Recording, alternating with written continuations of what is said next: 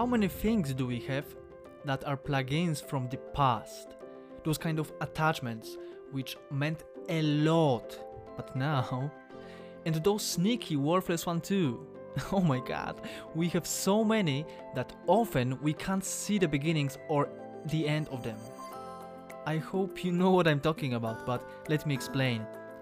Today I was cleaning my room, and because I have two tables, one of them was collectiveness of my most important things in current time of the past. And those were like receipts, which I thought it will be important for my accountancy, a list of orders from my previous job. Those actually were important, but what the heck are they doing there since I moved forward? So next um, empty envelopes which I cannot remember where they from, uh, leaflets with offers um, that I was interested with. Next, small pieces of papers with my notes, chewing gum, sliders, tickets, and all the stuff that were put there temporary and sneaked into importance of the time. Oh my god! So now the question becomes how much relevance does it have in daily life? And I'm surprised with that point of view because it goes one to one with our mentality. Just imagine that making everyday decisions, you are attached to all those meaningless things. Even more, all those stuffs are worthless, and yes, I threw my stuffs away, all of them. After time, we can find out that room we invested into warehousing them was wasted, or at least not used properly or overused, right? So those things don't matter now, but back then they had importance to behold, didn't they?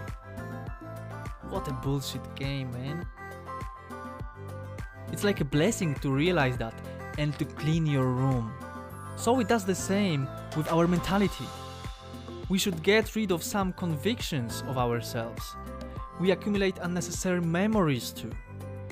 Or we were sold not even our, but even cultural goals or dreams.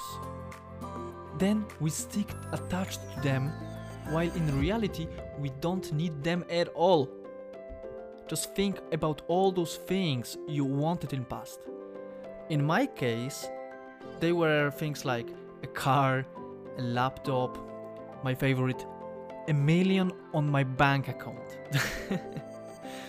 Next, the best uh, abonnements for my services like mobiles and internet, uh, travels from and to, new iPhone, and it depends of environment and where I was mentally then. Those goals, temporary in reality, those goals were changing. They were so much important then, but now I laugh at them. Just with time, we can tell how many things actually we didn't even need. They were just whims, fantasies. In macro reality of our lives, we don't